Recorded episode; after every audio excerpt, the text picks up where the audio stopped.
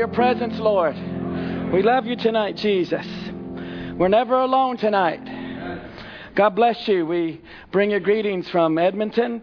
Uh, we were there last weekend in the bitter cold weather they had, negative 20s it was, and so uh, I think it's their coldest time of the year. But we were there with the saints, and the fire of God was among them.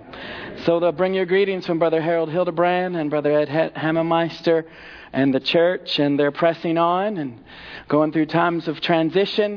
But um, may the Lord bless them, bless our church, and bless you as we've gathered on a Wednesday night to serve the Lord. Thank you, musicians.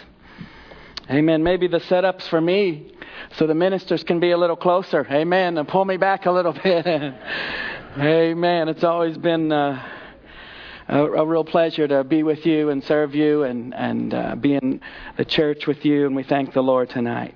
Uh, normally we'd read the scripture right now, but I just wanted to uh, give a couple quotes of Brother Branham just to set the tone for the service. I, I want to speak on walking alone yourself with a personal God. And uh, we want to speak about that, how we're walking alone, but we're not lonely. God's with us. And then with a personal God. And we're going to uh, turn to Isaiah chapter 6 in just a moment. But when Brother Branham was speaking about this in Jeffersonville, he's talking about Isaiah and how this young prophet had been leaning on the arms of the good king. And he had bought him all kinds of nice clothes and things. He was a prophet. And he got, uh, got along, but one day the king dies and he had to shift for himself. I know you're turning to your pages, but don't miss this. one day the king died and Isaiah had to shift for himself.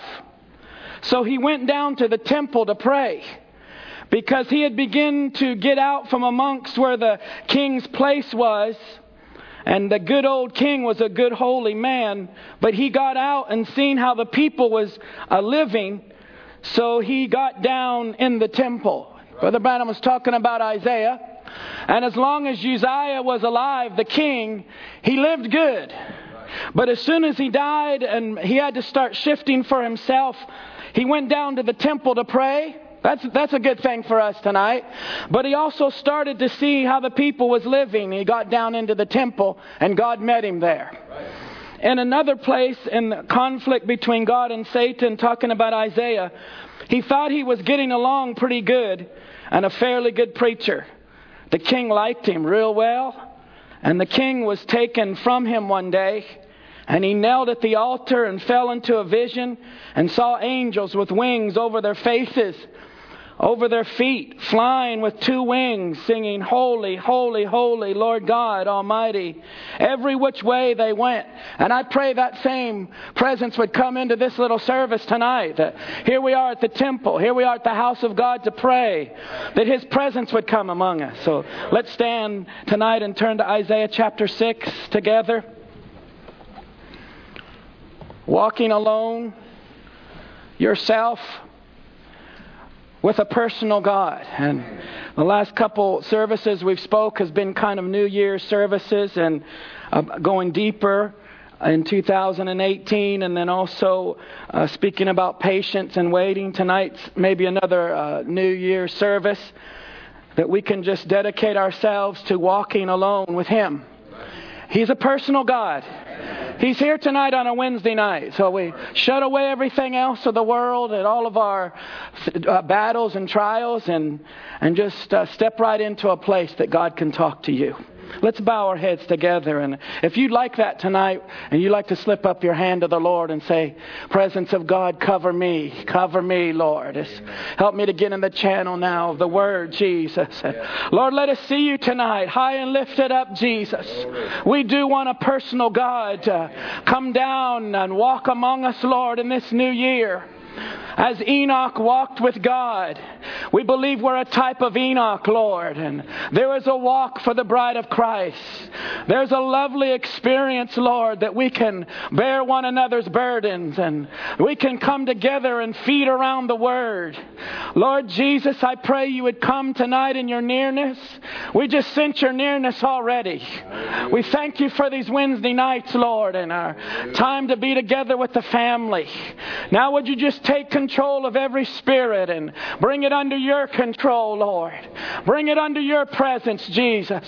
When we see the vision of yourself, we see the angels, we see seraphims. We see the overcoming power. We sense your nearness, Lord. Would you come and bless every gift in our church, every gift in our families? Bless this little assembly, Lord, how they've been a blessing over the earth, over the globe. And we hear back, Lord, testimonies this week of over in Europe how they heard the watch night service and it encouraged them and they sang songs and they sent us a message, Lord. I, we're so grateful, Lord, for the moving of your Spirit. Come again tonight, Lord, and warm our hearts and interpret your word, Jesus. Just fill us all, God, with strength. If there's any sick among us, would you touch them, Lord? Any weary, any battle scarred, any in their minds are troubled, would you minister to that person? Lord Jesus, we are never alone with you. You're with us tonight. Bless your word. In Jesus' name, amen. amen. Nice to hear the brother saying amen so close. Amen. This is good. Hallelujah. Maybe we'll preach better. Isaiah chapter 6 now. Let's read this familiar scripture, verse 1 to 8. The very first line is really our scripture theme. In the year that King Uzziah died, I saw also the Lord what a testimony. In the year that King Uzziah died, I saw also the Lord sitting upon a throne, high and lifted up, and his train filled the temple. Above it stood the seraphims, each one having six wings. With twain he covered his face. With twain he covered his feet, and with twain he did fly. And one cried unto another, saying, Holy, holy, holy is the Lord of hosts. The whole earth is full of his glory. And the post of the door moved at the voice of him that cried, and the house was filled with smoke. Then said I, Woe is me! For I am unclean, because I am a man of unclean lips, and I dwell in the midst of a people of unclean lips. For mine eyes have seen the King, the Lord of hosts. Then flew one of the seraphims unto me, having a live coal in his hand, which he had taken with tongs from off the altar. And he laid it upon my mouth, and said, Lo, this hath touched thy lips and thine iniquity is taken away, and thy sin is purged. Praise be to God. I think Brother Tim spoke on this last Wednesday on purging. And I heard the voice of the Lord saying, Whom shall I send? And who will go for us? Then said I, Here am I, send me. That's a personal God. That is someone that is calling for us tonight. God bless you. You can have your seats. With your Bibles open, maybe, we'd like to look at this a little bit.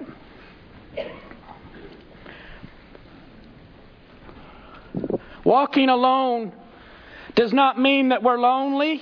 We're walking with God.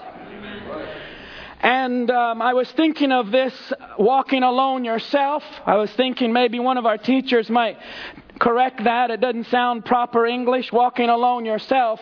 But when I looked up the word yourself, it, it literally means by hand. It means physically or spiritually by hand. It's yourself. And another word that was really powerful, shocking, it means automatically. So it has to do with yourself, walking alone yourself in hand with God, and it's just something that happens automatically for the believer. Now, we, we are with a personal God tonight. How many desire Him to be personal? Amen. We can just agree together, walking alone with a personal God. And personal means He's your own, He's my own. And this God is special to me. He's special to you. He's your personal God, and that means that He's close. He's not far away. So tonight we're walking alone or with God, with a personal God. And, and look in Isaiah 6 1 again, as this is really, as we speak of this new year, 2018. The Bible says, in the year that King Uzziah died, I saw also the Lord. So in the year, and this is a year, this is a year for us to see the Lord face to face. I believe that with all my heart. It was in the year that this great influence on, on Isaiah, because they were friends. They had grown up together. Isaiah was the prophet and Uzziah was the king. And he had bought things for him and made a good living for uh, uh, the prophet Isaiah. But it was when Uzziah died that Isaiah saw the Lord. We're going to look into that just a little bit later. When the kings in your life die, that's when you'll see the Lord. Verse 5, Isaiah verse chapter 6 verse 5, part of that verse says, "For mine eyes have seen the king, the Lord of hosts." Isaiah had an experience with the king. It wasn't just a king, Uzziah, but his eyes had seen the king. And the bride of Christ can say the same thing tonight. We have received the word or the sword of the king, not a king, but what appeared to a prophet under that anointing of the word is now in your hands. So we can say, as Isaiah, Mine eyes have seen the king. Can you say amen tonight? I mean, he's the Lord of hosts. That means he's the captain of the hosts. That means there's all surrounding us this personal presence of God with these angels. We can say, like Isaiah, we have experienced the king. Not just a king like uh, Uzziah or a political strength or just financial blessing or just a blessing on our church or our homes, but we have received the fellowship of a king. We've not received the word of just a man or a church or just a family or just a group. Every person individually tonight can say you, you can walk alone personally with Jesus Christ. And the influence of another, Brother Branham said, notice Isaiah knowed that he must find something different. We're, we're going to get into his relationship with Uzziah in just a moment, but Isaiah knowed he had to find, don't you like that English? Amen, Brother Murphy. However you say that in Chinese.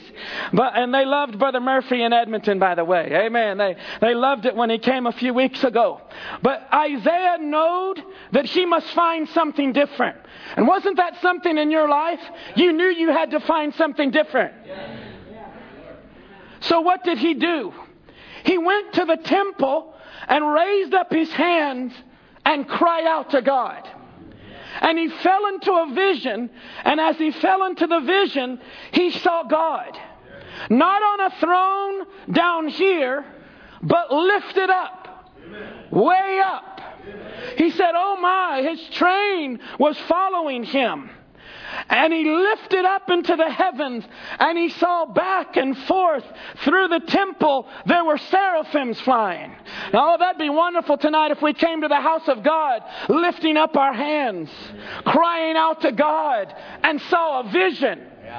Not a vision like just what a prophet would see, and we're not in that realm, but we are seeing a vision of what a prophet saw come down into this dimension, and it was the Word.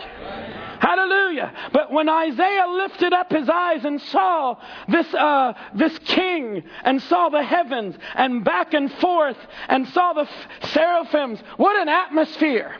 What a presence is coming down within his life. Look in verse 8 now, which is our last verse here in Isaiah as we set the, um, just a foundation for tonight. Isaiah chapter 6, verse 8.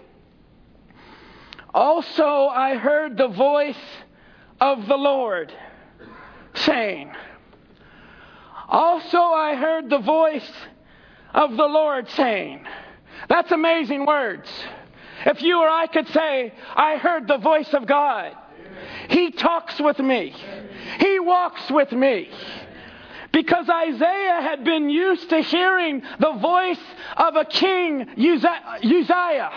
That was his friend. And just follow this tonight. He'd been used to following that voice and hearing the voice of a king, Uzziah, his friend. And, and Isaiah was loyal. Isaiah was faithful. Isaiah was true to follow his friend and follow that king. But now, in verse 8, he said, I heard the voice of the Lord saying, Now a greater one had come down to Isaiah. Now a greater friend was in his midst. Now a greater king was in Isaiah's life. And he wasn't just looking to politics or to just somehow be loyal to a friend or loyal to a church or loyal to a kingdom. But Isaiah had an experience himself where he could say, I, I heard the voice of the Lord a greater one, a greater friend, a greater king, a greater influence was now in his life. You say, when did that happen, Brother John? It all happened in the year that Uzziah died. It was in the year that Uzziah died. And I want to bring that spiritual for you tonight. There had to be a death. There had to be a death in Isaiah's life for him to see the Lord. And there had to be a passing. There had to be a moving.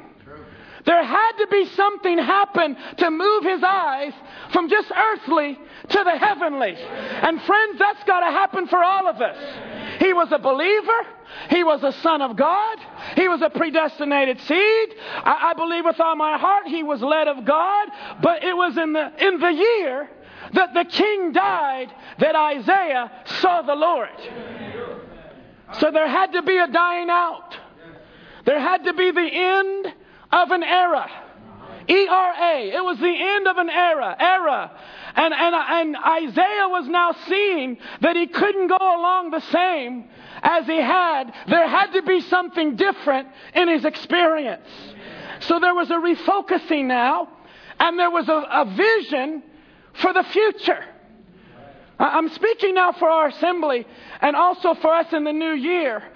The, the time that there's a death of one, there has to be a vision as we go forward. There can't just be the same of the same old and expect different results. I heard today that they've just made a new prophet and a new leader for the Mormon church. Their, their prophet or the elder had passed away. So they voted in the next succeeding a man. He's in his 90s. And that was their comment that they didn't expect anything to change. They, he's just much of the same. And friends, we're not Mormons tonight. Hallelujah. Amen. We're not denominationals that just, you know, vote people in without the Holy Ghost. And they never turn out to do anything for God. No, we're under another anointing. We're, we're on this side of Pentecost when God chose Paul and the believers accepted that message.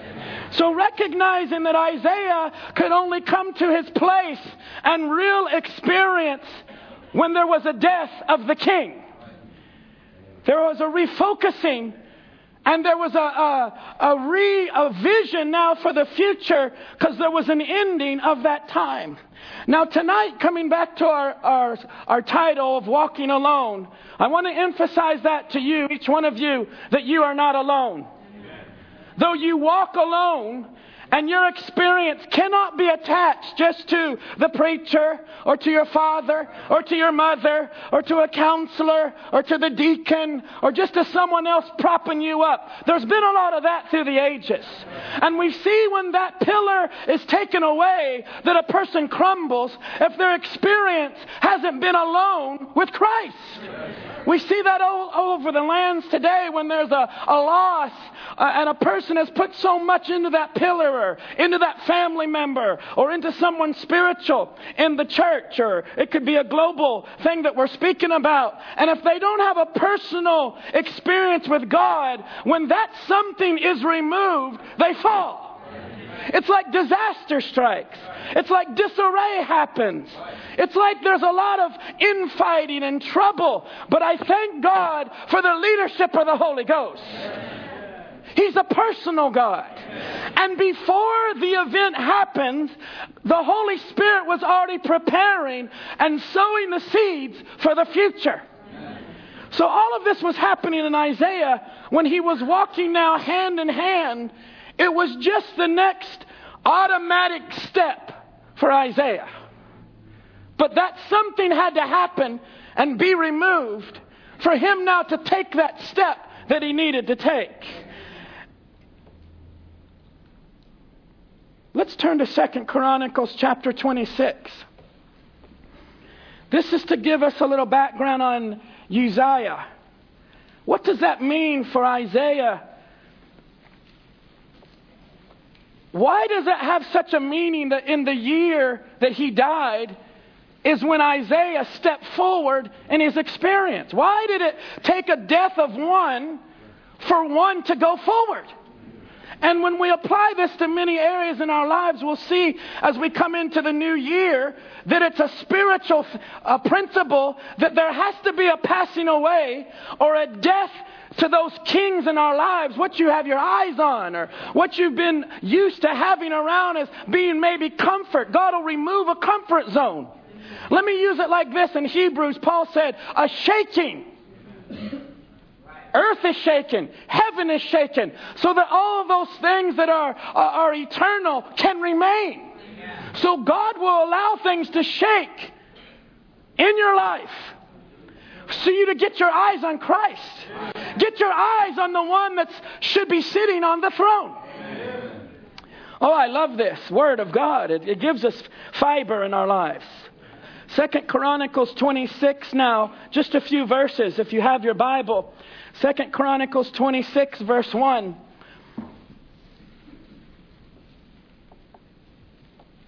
We see that Uzziah was a, a young man that was chosen when he was 16 years old. Second Chronicles 26, verse 1. When he was a teenager, when he was 16 years old, the people of Judah made him king.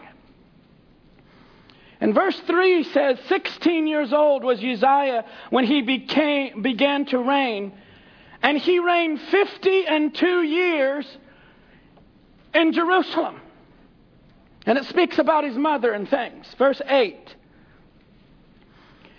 And the Ammonites gave gifts to Uzziah, and his name spread abroad even to the entering in of Egypt, for he strengthened himself exceedingly.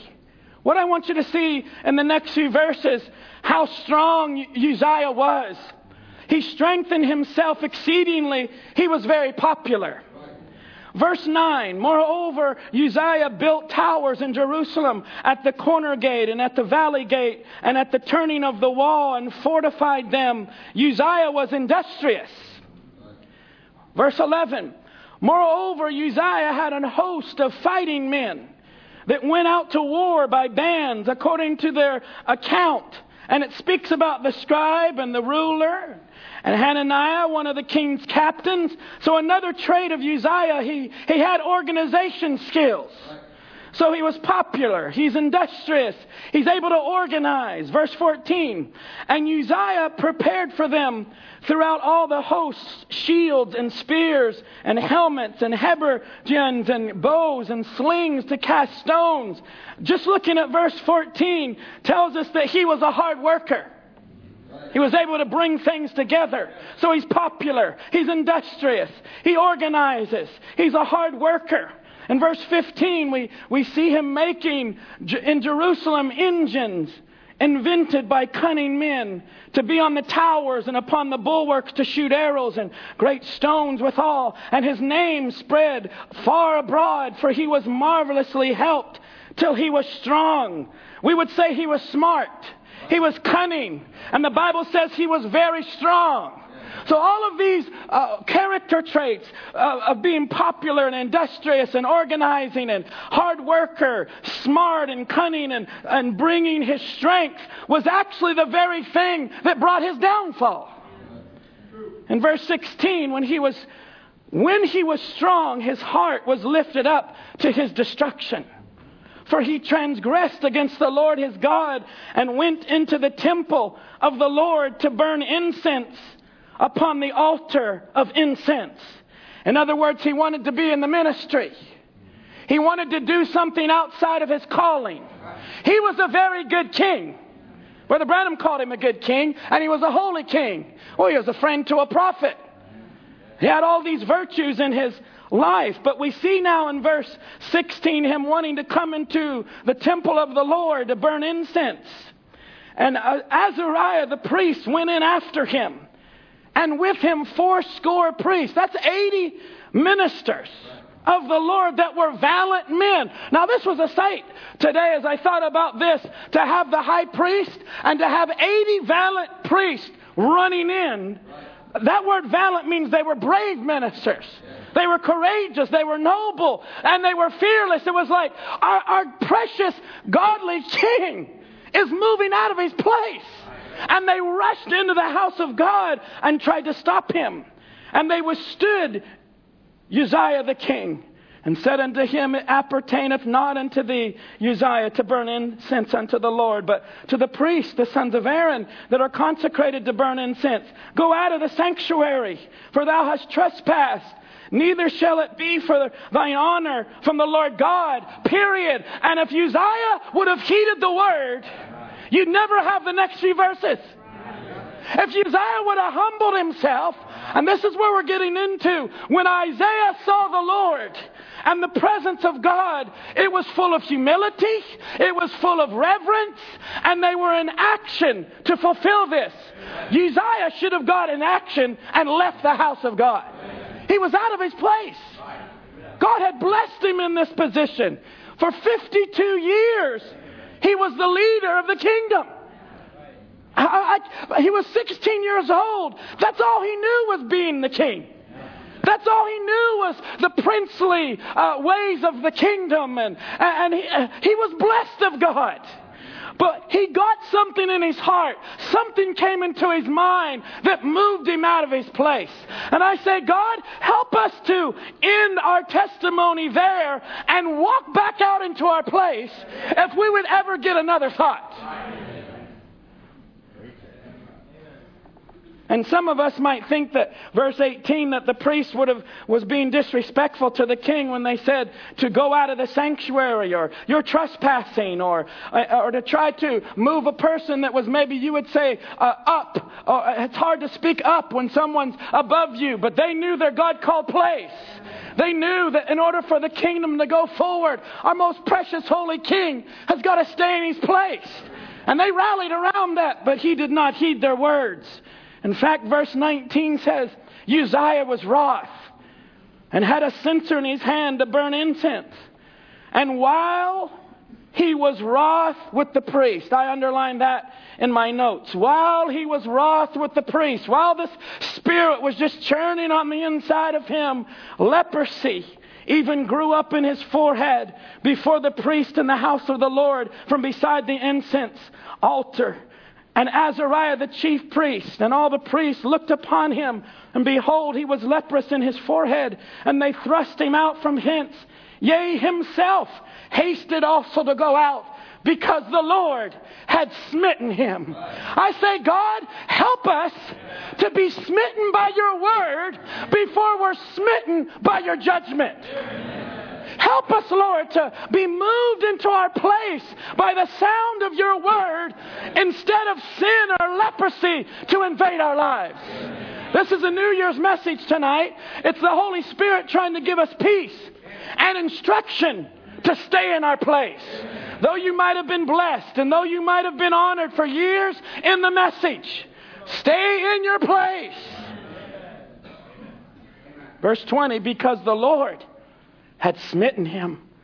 In our last verse 21, and Uzziah the king was a leper unto the day of his death, and dwelt in a several house, being a leper. For he was cut off from the house of the Lord, and his and it goes on to speak about his son and how he became the king. I was thinking about this today, how serious it was for a man to be the king from 16 years old And now for 52 years, so he's well into his 60s. He went through his 20s, his 30s, faithful to the word, faithful to the message, tender before the Lord, up into his 40s, his 50s, and something happened in his 60s to cause him to get arrogant.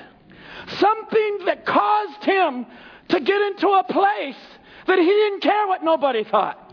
And what we're going to see in a few moments, that was the very word from the Lord to Isaiah when he was in the presence of God and the seraphims were around him with those wings was reverence and humility and an action. It was the very things that Uzziah was lacking, God was putting into Isaiah and saying, We've got to have that. Now, as we speak about walking alone personally with God, and Brother Branham in Chicago picks up this thought after the seals. And he said, A man has no right to take up and say, Well, I'd make an easy living if I was a minister. I believe I'll study the ministry. I believe I'll do this or that or the other. I believe if I can impersonate this gift that God has given, I'd have great campaigns and so forth. He said, We see so much of that today. Now, friends, don't be just applying that or think that Brother John's speaking about the ministry. It's for all of us. We're all kings and priests. We're all kings and priests. It's the lesson that he's holding before us. He said, but when you find out, Isaiah found a lesson that God places his men himself. God does the placing. And he never made this man a priest. He made him a king. And he ought to abide a king and he must not try. And Isaiah learned here that you mustn't try to take another man's place. We're speaking about walking with God, and the Holy Spirit would never allow a believer, when He's speaking to them, to move out of their place. It's our own thoughts, it's a wrong inspiration. It's a wrong anointing. And I pray, Lord, right at the start of this year, as you move into prayer as you move into further consecration, I've heard some of your families already speaking about how you've been hearing the word and, and it's more serious. And you want to come earlier to the services and you want to gather together with your families through the week. I admire you. I encourage you. This is now moving us into this time with a personal God that Isaiah learned that we can't take another's place. But I, Uzziah, watch how he had become Isaiah's hero. They worked together. They were raised up together. And when he saw his great hero had come to this disgrace and went down and died, Isaiah felt pretty near all hopes for him was gone. So he went down to the temple one day to talk it over with the Lord. That's a good for us tonight. I'm going to the house of the Lord to talk it over. And that's where the vision happened. Oh, we've seen so much vision in the house of God, haven't we? Have you seen God's vision in the house of God? Because you came with an attitude, you came with a need, you came with a desire. And he said at the temple, he saw the one that he was supposed to be looking at all the time. So he'd been looking to Uzziah, had been faithful to Uzziah, he'd been loyal and trustworthy, as all believers are. But there came a time when he went to the house of God that that, that leadership had died, that it had to be personal now. It has to be personal for the believers tonight. The one that he was supposed to be looking at all the time. In the temple, he saw him in a vision. God was sitting high on a throne, exalted way in the heavens, and his train was with him. In this vision, he saw high, lifted up his throne, way above every earthly dominion. He said, God, that's the one he was supposed to look at when he was in the vision. You know, friends, that's the one we are encouraged to look at because we are in the vision tonight. We might not realize it, but we're in the vision. I was in prayer today, and forgive me if I share some of these things personal, but I was just thinking of these things and, and going forward into this new year that the greatest thing this year and the most important thing for you and I is to surround our personal walk with Jesus Christ. That's the greatest thing this year we could do. That's the most important thing in our lives is just surround ourselves with his personal presence. Just in your quiet time, just in your alone time, and your private, secret time with God, because what you say in private will become public.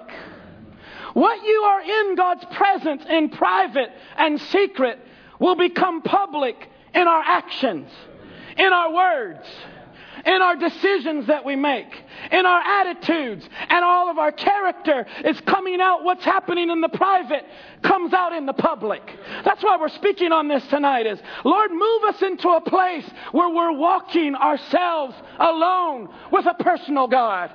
I don't know, some of you might go through shaking times this year in your personal life or in your marriage, or maybe your family life is going to be shaken. It has been in the past. Our church might go through a shaking time. The, your business might go through a shaking time. There might be things happen politically that would cause a disturbance and cause you to tremble and get upset. That's why it's very important to stay close to Jesus. Because when a person does not have a private walk with God, they don't have a personal walk with God, that also reflects in their attitude. It reflects in their decisions. It reflects in their words. It reflects in their actions. And it reflects in their character. That's why we need to move from just having a relationship with Uzziah and move into a relationship with the King. I encourage all of you to move from the earthly into the heavenly. And he saw the throne as being high and lifted up. And it wasn't down in earth where logs and corruption could invade in and destroy, but it was high and lifted up. God, lift up our vision tonight. Lift up our personal walk with you, God. Let our young men see visions, our older ones, and dreams and visions. Because Brother Branham used that scripture in Joel and then used it in, in Acts, and he was tying that together.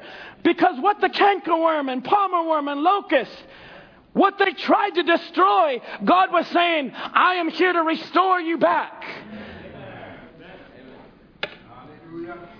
I tell you, friends, what's going on in the natural world would shake anybody. I was listening today to some of the testimony of, of a lot of the young girls that had been molested by a, a, a, doctor, and it was connected to the, the Olympics and gymnastics, and one after the other after the other, giving their verbal words right in the courtroom to this man before he is sentenced on Friday, and all the agony and all the pain and all the inappropriate touching of this doctor it, privately, and some even with their parents in the room. I tell you, this world is being shaken and it affects their whole lives, their marriages, their relationships with people. They can't get away from this. It's like a demon that's just grabbing a hold of them, of memories from the past. Aren't you so thankful for a walk in the Word? That no matter what we've gone through, we can be with Jesus Christ and He can cleanse us from those things. We need it, friends, this year. This personal time, this time with the Lord and time in His presence. What an example this is for us. What an influence it was because as long as Uzziah was alive, Isaiah couldn't move forward. In Shreveport, Brother Branham spoke about this that when Isaiah looked up and saw the Lord, he saw a real example. And God said, Look up this way. I am your example. And he said, if we could only do that, he said, I'm addressing the ministers and the businessmen and the teenage.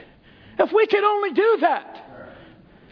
He said, I would like to be, this might surprise some of you. Brother Branham said this in public. I would like to be Billy Graham.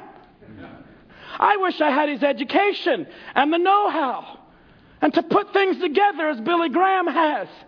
But I can't be Billy Graham. But Billy Graham can't be me either. I, am not preaching about Brother Branham. I'm speaking about you. We can't be someone else.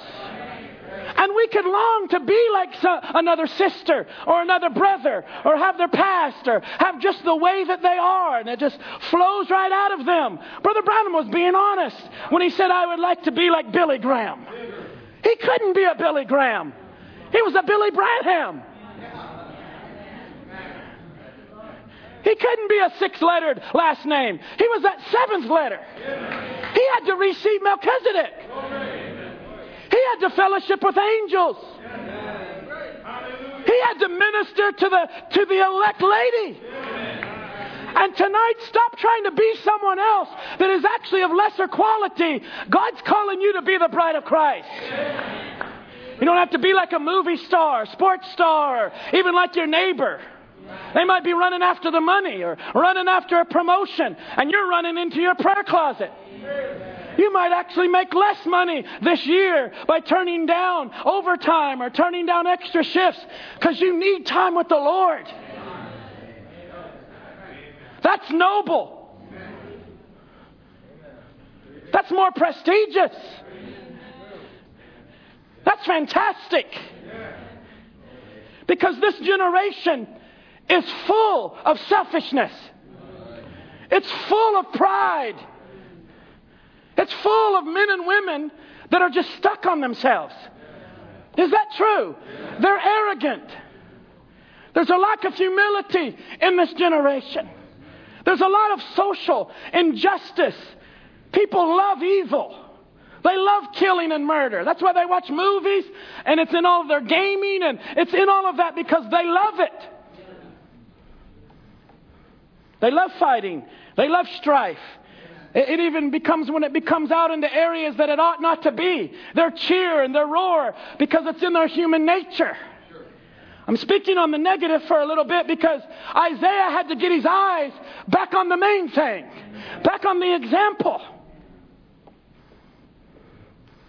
Don't you ache for more time with God? Ache, ache. There's a there's an aching inside of you for, for more time with God. I was thinking of that today. How we will never regret time that is spent in the presence of the Lord. It's the believer's life stream. I hope the message is getting across tonight. It's our life stream. It's our personal walk with God. It's where we get our strength for our journey. It's good to have a friend. It's good to have people we can lean on. But we're speaking about walking alone with Jesus. Walking alone in a place where He is my strength. You are my friend. You are my king. Invest your time with the Lord, it'll lead to a better life. Amen. It's our greatest desire. Lord, I desire to be like you. I, I, believe that's inside of every person here that's a genuine believer. I want to be like the Lord in my nature, in the way that I surrender, in the way that I yield, in my character. Because when the Bible speaks about marriage, these two shall be one. It's not just in a figure of speech. God wants to be one with you and I. Oh God, help us to surrender more in all areas of our life. I, am speaking very simply, I know, but I'm speaking in a way that would lay some seeds in, into our hearts coming into this new year. Lord, help me to surrender more in areas of my life, areas that might be delicate, areas that might be hard to speak about. But if there's things in my life that are not like you, Reveal them to me so that we can deal with that, Lord. So that you can deal with that appropriately in my life. Friends, if we're not praying like that, that's why people get prideful. That's why they get arrogant. That's why they start moving out of reverence and they stop being in action for the Lord and being ashamed and being condemned. God's ushering us back into His presence. And I believe a believer speaks these things to the Lord. If there's things in my life and areas that are not like you, Lord, reveal them to me so that we can deal with them. Because my heart is to reflect you and to reflect your word. Praise the Lord Jesus tonight. So it's not trying to be somebody that we're not, We each one have our place in Christ. We have a place in Christ. We have a place in Christ. That's why we're only satisfied in Him. And to try to impersonate someone else is to only do the same thing Uzziah did. And it's the only result, I'm quoting Brother Branham, the only result is a way of disaster. So we look at our lives and we even look at others and see the disaster and the damage. And many, many of them have good virtues, good qualities, maybe in many ways better than you. As we talked about Uzziah, maybe they organize well. Maybe they gather troops together. Maybe they're more popular, more wealthy. None of us are kings tonight in that way and just have a lot of money and different things. Most God's people are poor. But we see that Uzziah desired something that wasn't his. But a person can get that way, where they're trying to move in an area that's it's not theirs to give. And they wonder why the blessings stop, and they wonder why the power isn't there, or the anointing. I'm speaking about to be an overcomer. And that's when they need to draw back and say, God help me.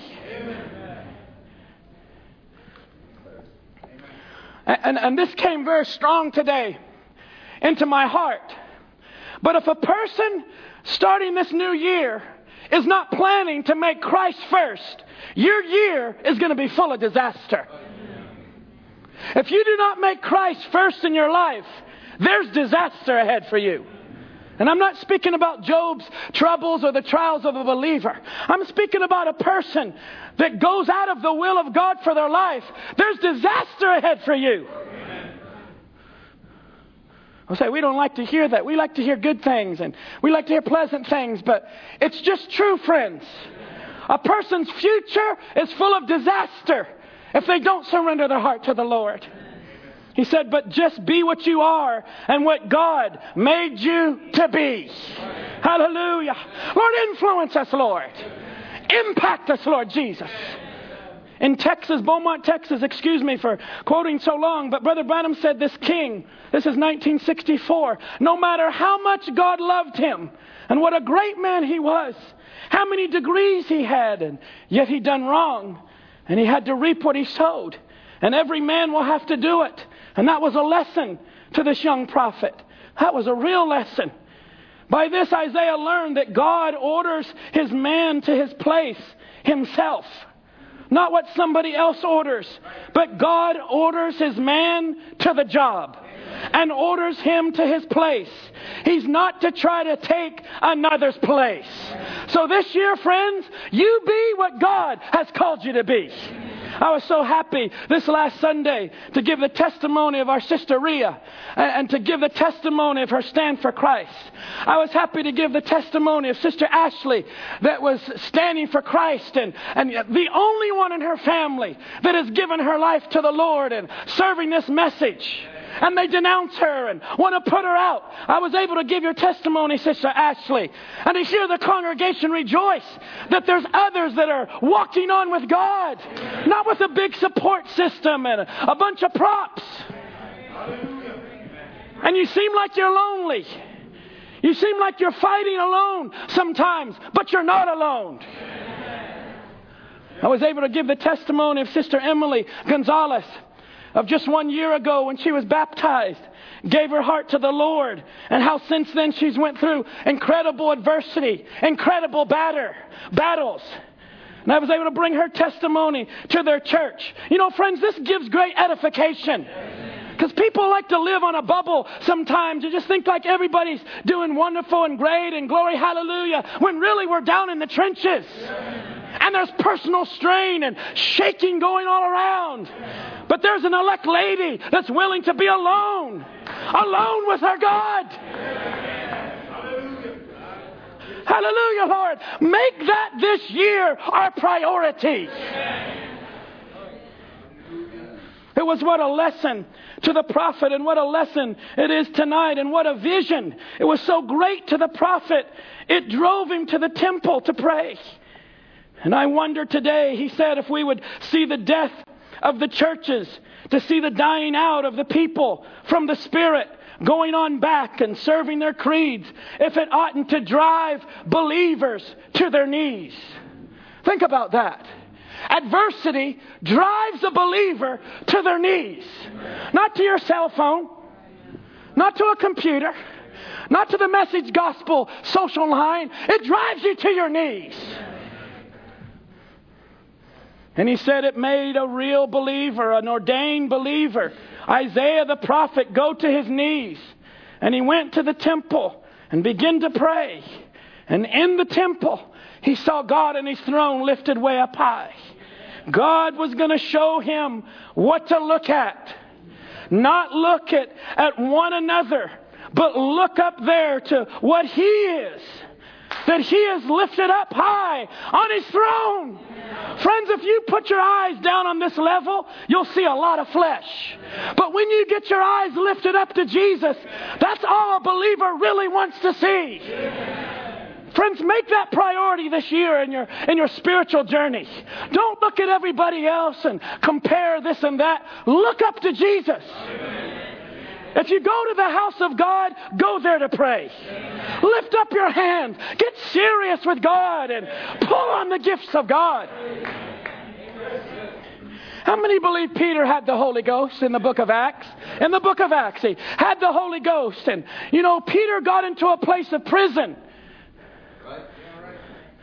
And they saw that killing James made the people happy, so they arrested Peter and threw him into prison. And God said, I'm going to get glory out of this situation. And He sent an angel down there to get him out of there. He wakes him up, says, Put on your sandals. And they go through one door, and the guards are all asleep and go through another door. I think there was three or four watches and they go through and, and the angel's still with him, just walking, walking, walking personally, just right with him, walking out into the street. And, and Peter thought he was in a vision. He said, I'm just in a dream. I'm just sleeping. But it was reality. And after he walks, I think, past the first street, the angel disappears. This is Acts 12, verse 11. And the Bible says, and when Peter was come to himself. I tell you what, that's a shaking time. I was in prison. They're going to kill me tomorrow. And in the middle of the night, God does a miracle and brings him out of there. And the Bible says when Peter was come to himself. I'm speaking really tonight not just about salvation, or receiving the Holy Ghost. Peter had the Holy Ghost. But there was an experience that he had that brought him to himself. It's different from Luke 15 and the prodigal son when the Bible says, and when he came to himself. That's for repentance. That's for coming back when you're backslidden. That's come back to home. Come back to God's presence. And when he came to himself. We're talking about Peter that had the Holy Ghost. Are you still with me? But he went through an experience, and when he came to himself, he realized God had a further work for him to do. That's what we speak about often. And there's a huge misunderstanding sometimes in the message about when they come to himself, whether it's the Holy Ghost or the new birth. People with the Holy Ghost need to come to themselves. It was a further part of his calling. It was a further part of his ministry. It wasn't that he needed to go back and get the Holy Ghost, but it was an experience that Peter used as a tie post. God delivered me from prison. Now, many can say God delivered me from smoking, drinking, lying, and all those things. That's a prison. I'm not speaking about that right now. There was another experience for Peter. He had to come to himself. And that's what I pray this year happen for all of us more. God will bring you out of a place. He's giving you a lesson. He's trying to show you that I'm with you. Say, man, I'm all alone down here. The only thing I got with me is this soldier, and chains are with me. And God said, That's nothing for me. I'll cut those chains. I'll open these doors. I'll do all these things. And even Sister Rhoda won't even know to open the door. And they're having a prayer meeting. God deliver Peter. God deliver Peter. God deliver Peter. And when Peter walks up and knocks on the door and, and Rhoda comes out there, oh my, it's Peter. They thought it was maybe his ghost or something. I tell you, God wants to answer our prayers. But when He does this year, let's not be so hard headed and, and, well, it just didn't happen the way I thought. God can do whatever He wants to this year. Well, you can take that however you want to take that. I read that on the airplane. I thought, my, that might be good to share. Peter needed to come to himself.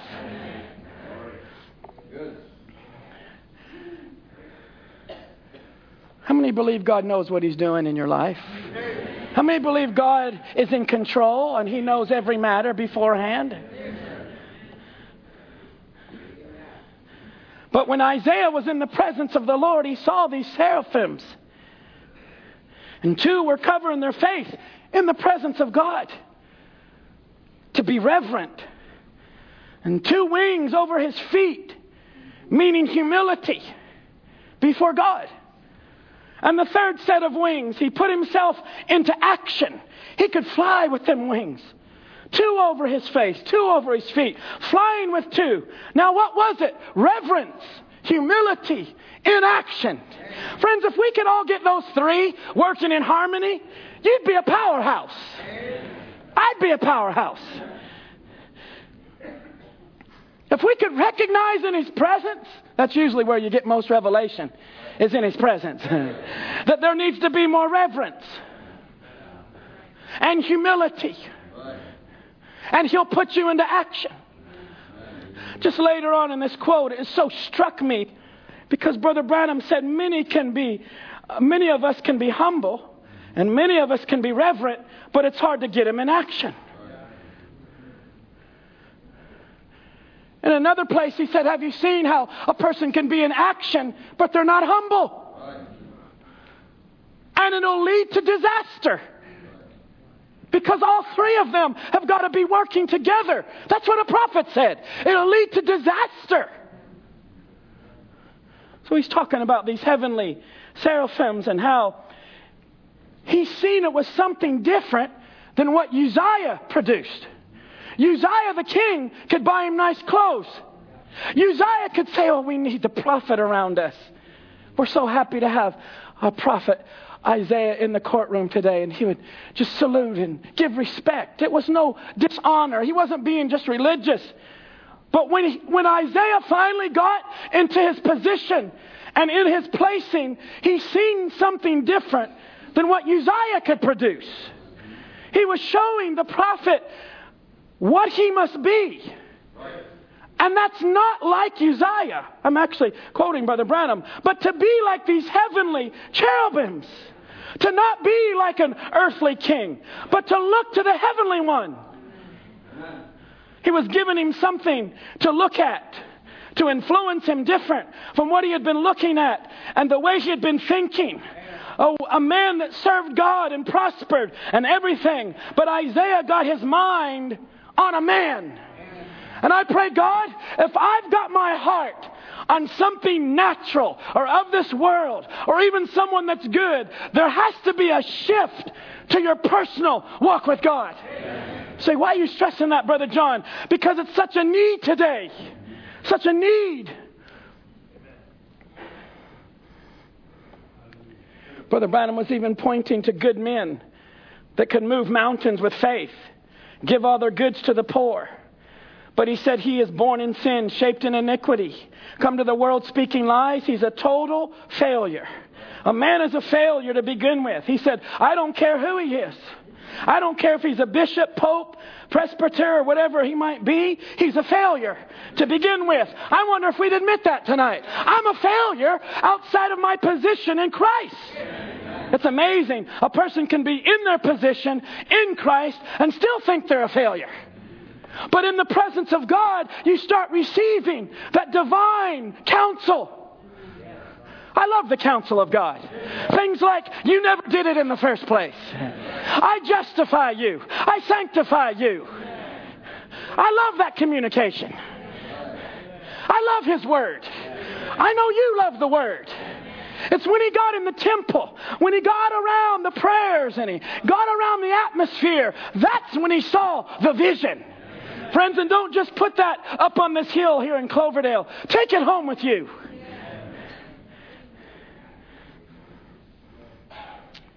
Aren't you hungry and thirsting tonight? We are in travail to give birth to sons and daughters of God. That's what Brother Branham said and what the Holy Ghost was given for. Um, last Friday night, did, we had a youth meeting there. It's almost time for us to close, so I'll just cap it off here. I had a, a, a, youth meeting there in Edmonton with the young people, and I spoke on aching, aching for a change. As Brother Branham spoke about there, and the bride of Christ is hungering and thirsting. She's in travail. Brother Murphy had spoke on it two or three times out of John 16. That was the very chapter we opened up with about when a woman is in travail, and it speaks about the suffering and the birth, and the aching and the pain and the throbbing and the, and the twinge. It's like a constant something in an expecting woman to, to bring forth a child. And when Brother Branham said the bride is hungering and thirsting, she's in travail to give birth to the children of God and tying that into birth pains and what the scripture says about travail and birth and that joy cometh in the morning. When the child is birthed, that's when everybody celebrates. You can have the showers, you can have the gifts, but when the child is birthed, that's the rejoicing. So I ask you tonight, when is the zeal going to stop? When is the passion going to stop? Friends, it's not going to stop until we all come to that place. That's the travail. That's what seems like a sorrow or an aching. It's not that we're sorrowful, but it's actually it's a groaning and an ache for the change. And it's in every believer. I was trying to speak to the young people. That's what describes what you're going through is the ache. There's a twinge. It's like a constant something because it's something inside of you, a desire that's desiring a change. I think some of you older people should, can rejoice more with that when the, all the aches and the pains. And Brother Branham said in the future home, the old body wrinkling, falling, dwindling in shoulders, aching in knees, hoarse in the throat. Hello, somebody. Amen. Thank you, Brother Sterling. Amen. We're, we're all getting older and there's aches and pains. We're not speaking about that ache. We're speaking about an ache for a change and not just a change of the body, but a spiritual change. To see a transformation.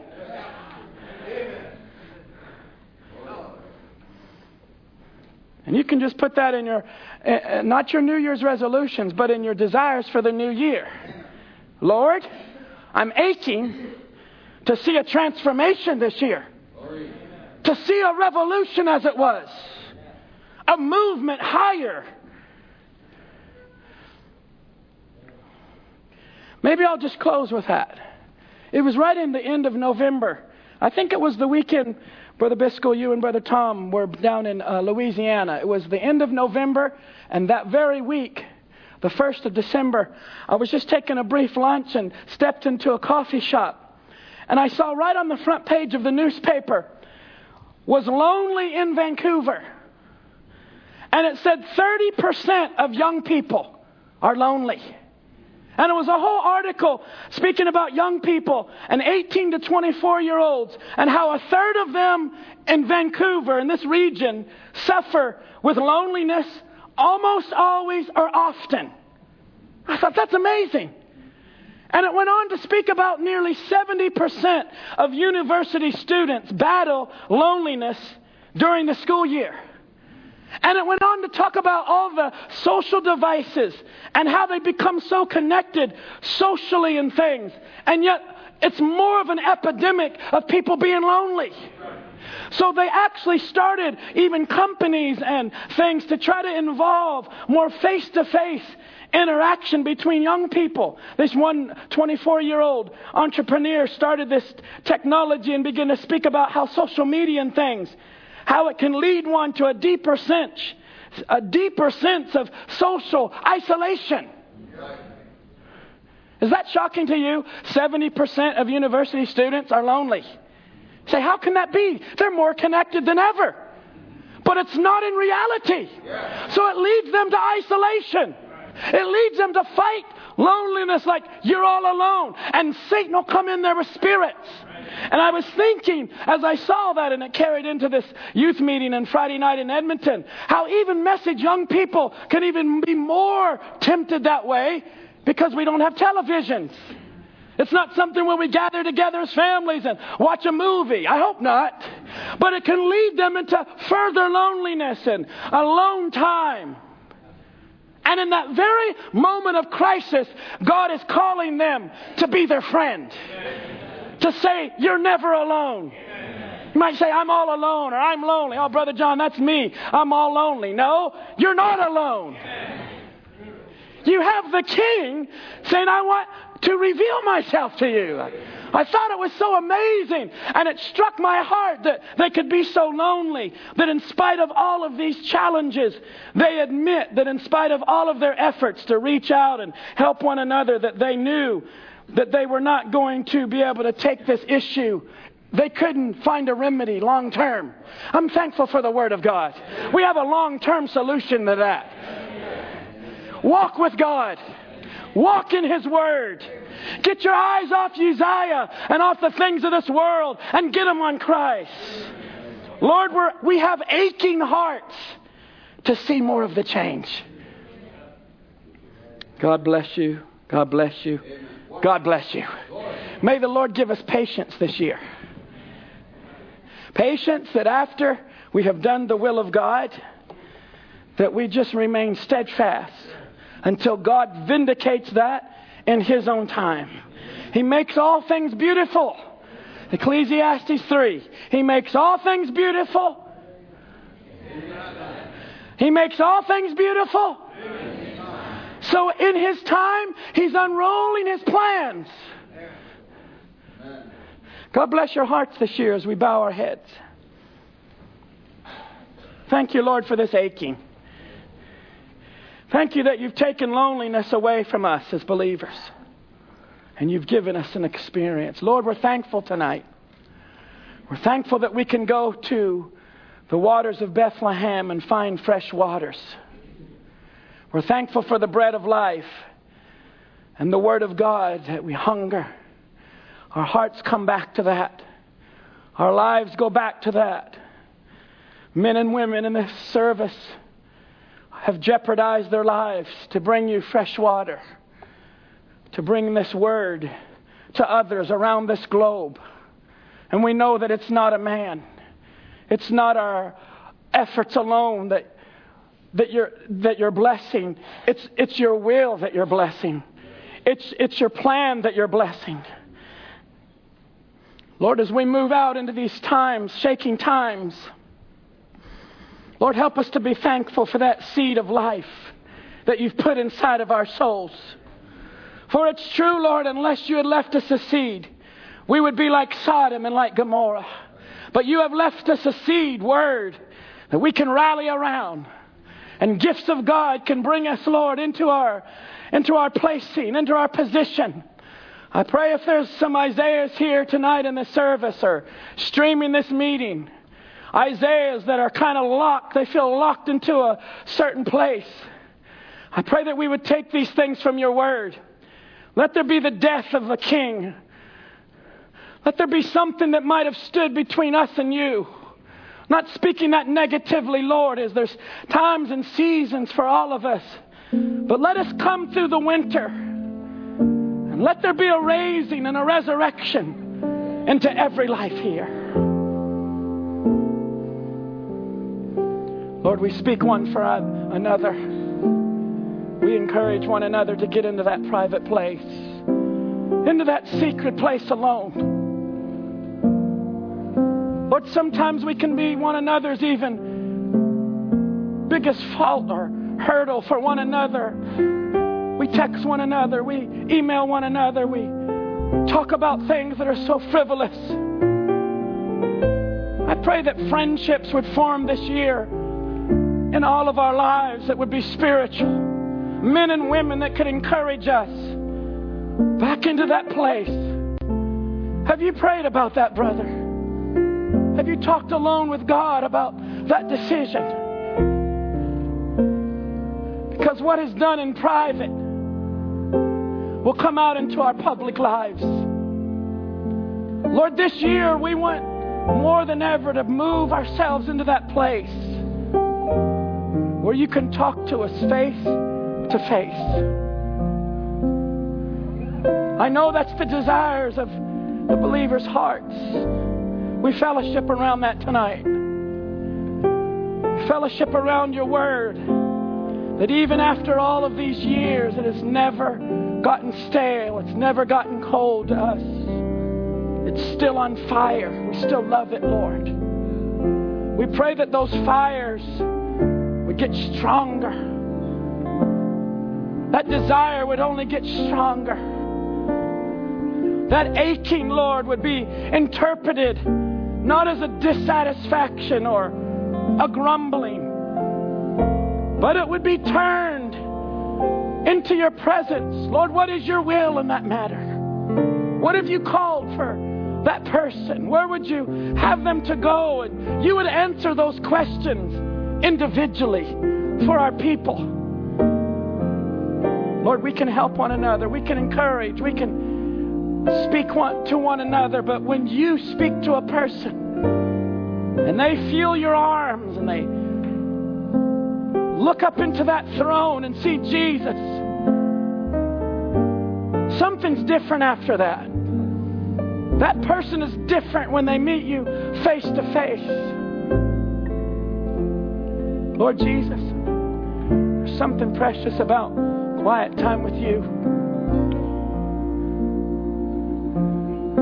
We get so nervous and caught up. But I pray that still small voice would have the microphone.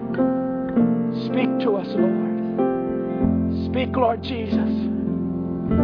In the year that King Uzziah died,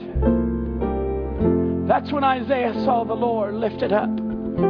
That's when he heard the voice.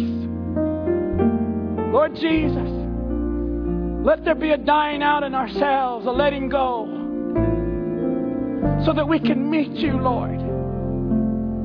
Encourage your people, Jesus, right in this time of the year when sicknesses try to come in, viruses People are under tests and dilemmas, financial strains, family things, things we carry our burdens with one another seem so heavily in this time. But we pray, Jesus, there would be an inspiration from your Holy Spirit. Drop down into these channels, Lord, that men and women can move out under these divine impulses.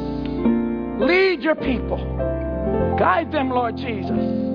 We thank you, Lord, for being lifted up high above Laodicea, that we can see your face. We can feel the sword in our hands.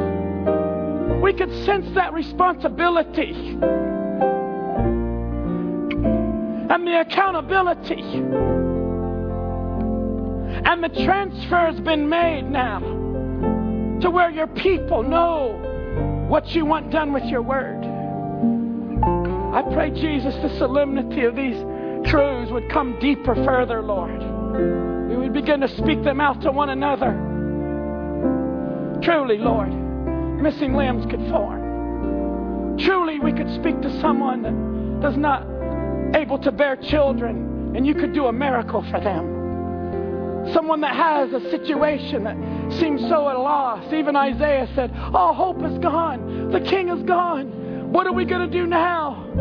He was such a pillar in my life, only to know that in that year, God was going to give him the greatest revelation of his whole experience.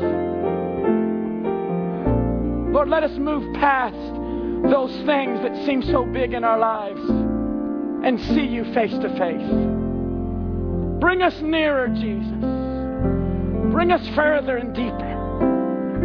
Take us, Lord, into that other realm where all things are possible. Thank you, Lord, for answering these prayers, Lord. We've come down to the temple to seek you. I pray as we leave, as we drive home, as we go our ways, that your settledness would be upon every life. Personal, alone, but we're not lonely. Fighting the battle, but you are the captain. Jesus. Oh, Jesus. Come to every heart, Jesus, we pray. Fill every ache, Lord. Every need that we may have as people hundreds of people here tonight. You are the God that meets every need. Go with us, Lord Jesus. May these things pulsate not just in our ears or our minds, but let them move in our souls. For the hour we live in, Jesus, shaking times. Let us respond appropriately. I'm asking that for myself and for all of your people. Let us respond appropriately in this delicate season. Oh, thank you, Jesus. Thank you, Lord. Thank you, Jesus. Thank you, Lord. I know we're sitting, but I wonder if we can just begin to thank the Lord right there where we're at. Wonder if we can be thank the Lord for His presence. Thank the Lord for the moving of His Spirit now. Move us now out of this building, Lord, but now into our homes and our cars. Move out into our schools, our universities. Move out into our jobs, Lord. There should be no lonely people in the bride. There should be a revelation that I'm never alone. And we can meet one another's needs by being Jesus to somebody. You're not alone, brother. You're not alone, sister. I'm with you. Jesus visited that person. Jesus had needs to go by Samaria. Jesus went by that house. Don't you want to be that this year, friends? I know I do. I want to be the person that they can say, Jesus just talked to me. I heard the voice of the Lord. Oh, thank you, Jesus, Lord. Thank you, Father. Thank you, Jesus, Lord. Thank you, God. As we stand, we'll sing that, brother Ryan. On your anniversary, you can sing that with us. Amen.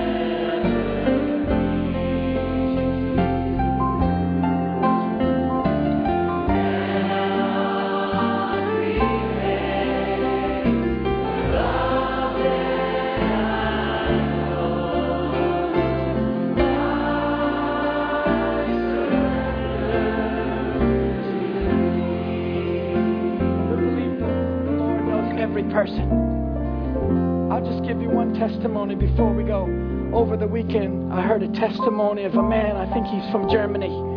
When he was just a little boy, he loved to tinker with things and pry open things, and he was always so interested. And one day he was out in a field and he, he got this little gadget and he started playing with it and he lifted it up.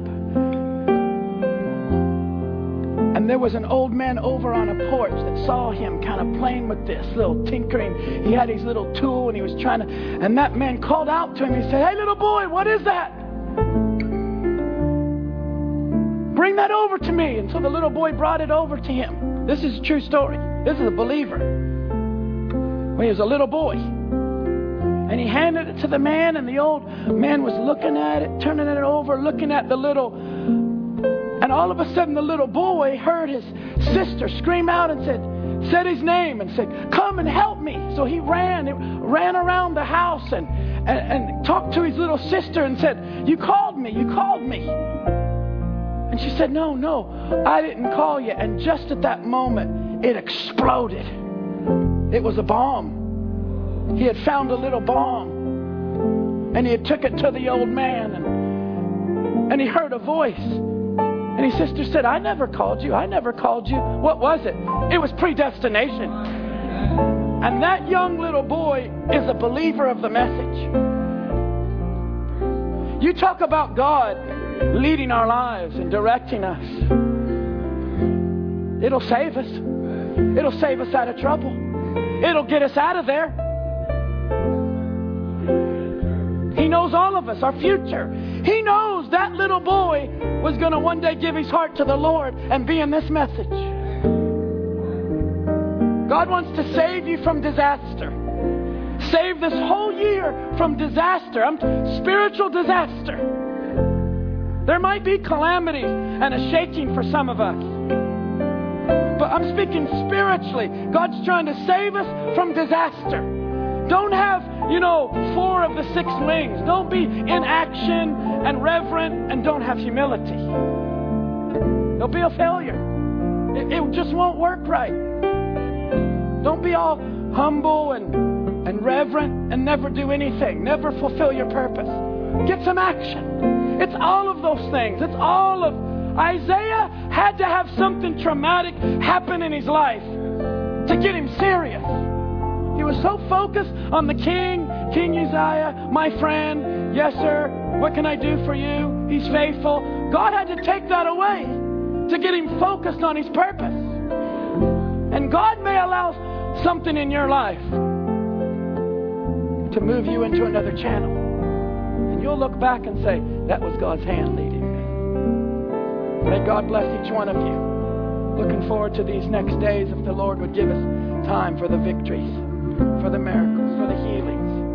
For this year, God truly is going to do great. Our future's clear. Our year's clear. We've already heard that. So whatever God has written out is for our good. God bless you. Shake hands with one another. You're dismissed into his presence. God bless you.